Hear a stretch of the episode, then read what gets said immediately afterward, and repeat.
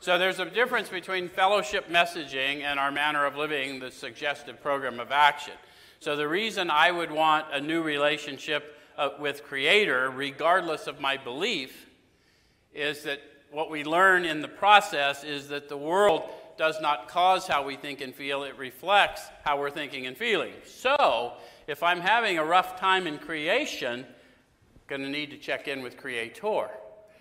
Get everything straight with Creator, creation straightens out. Now, that's our witness. If you haven't had that experience, all you can do is, as peers, we tell you, we once thought and felt as you did, but we doubt we'd made much progress had we not taken action.